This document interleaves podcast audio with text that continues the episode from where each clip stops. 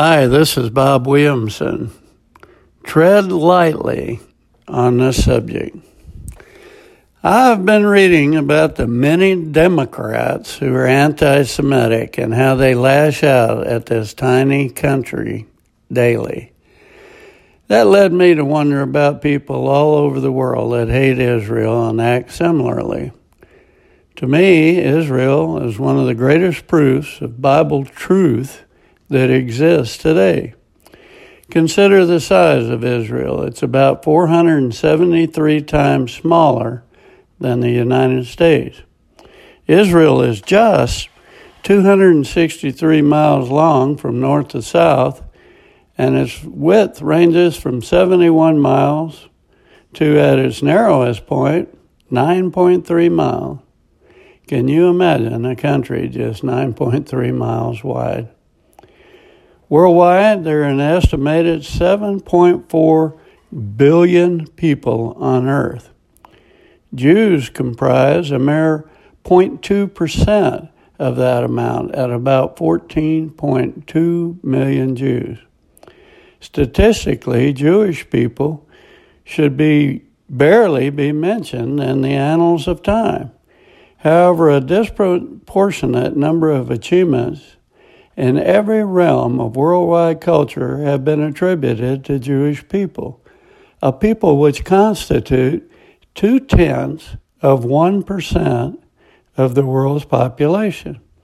2% of the United States population has made such enormous contributions to the betterment of humanity. To cite some examples in high tech entrepreneurship, Jewish names include Intel, Grover Vadasz, Google, Brin and Page, Oracle, Ellison, Microsoft, Ballmer, Dell, Dell, Qualcomm, Jacobs, Facebook, Zuckerberg, Berg, and Sandberg. In finance, the names are legion Goldman Sachs, Rothschild, Warburg, Kohlberg, Kravis and Roberts, Wells Fargo, Lehman Brothers, Bear Stearns, and many more. As world chess champions, Jews have held the title 54% of the time since 1866. In the 118th United States Congress, Jews were elected to 11% of U.S. Senate seats. Jews account for three of the nine Supreme Court justices, 51% nonfiction Pulitzer Prizes, 23% of Nobel Prizes, Salk and others made tremendous impact on medicine, on and on. Not all Jewish people are stalwarts of the betterment of humanity. Karl Marx has had a tremendous impact on the world, but not for its betterment. Albert Einstein gave us a nuclear bomb. George Soros works tirelessly to destroy morality. How can such a tiny population achieving such monumental things be explained.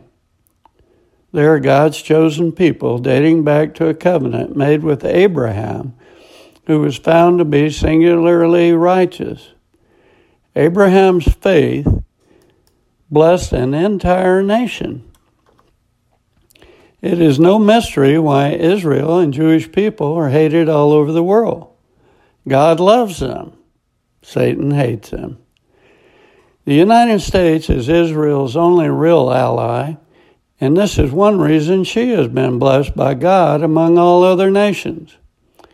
The Bible clearly predicts the persecution of the Jews, and after Jesus was crucified, they were scattered all over the world. One of the main events we were told to look for as a precursor to the end times was the regathering of the Jews in the promised land of Israel. That occurred in 1948. It is also mentioned that Israel will be surrounded by enemies, and Russia and China will become part of it, as will Europe. Yep, that is happening today.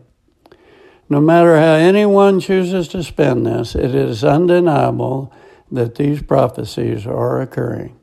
Name any other tiny country or ethnicity that is as tiny that is mentioned every day in the world news. Almighty God chose this nation to bring us the Bible, and Jesus was born a Jew. God determined to call out a special people for himself, and through that special people, he would bring blessing to all the nations. Jesus.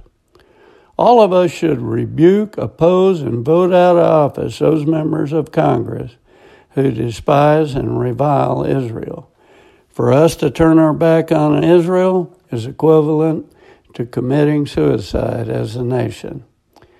One of my best friends died last year, and he just not could not get over the fact that it was the Jewish people who crucified Christ, and thus he rejected Judaism out of hand.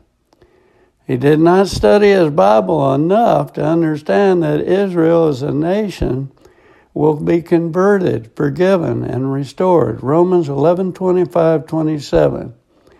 Lest you be wise in your own sight, I do not want you to be unaware of this mystery, brothers. A partial hardening has come upon Israel until the fullness of the Gentiles has come in. And in this way, all Israel will be saved as it is.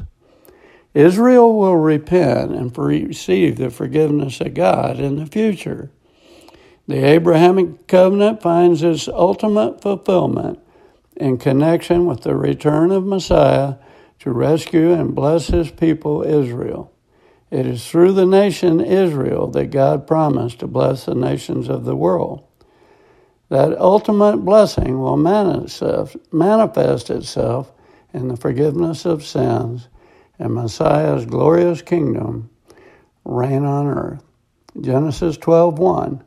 Now the Lord said to Abram, Go from your country and your kindred and your father's house to the land that I will show you, and I will make of you a great nation, and I will bless you and make your name great so that you will be a blessing. This is Bob Williamson. Thanks for listening.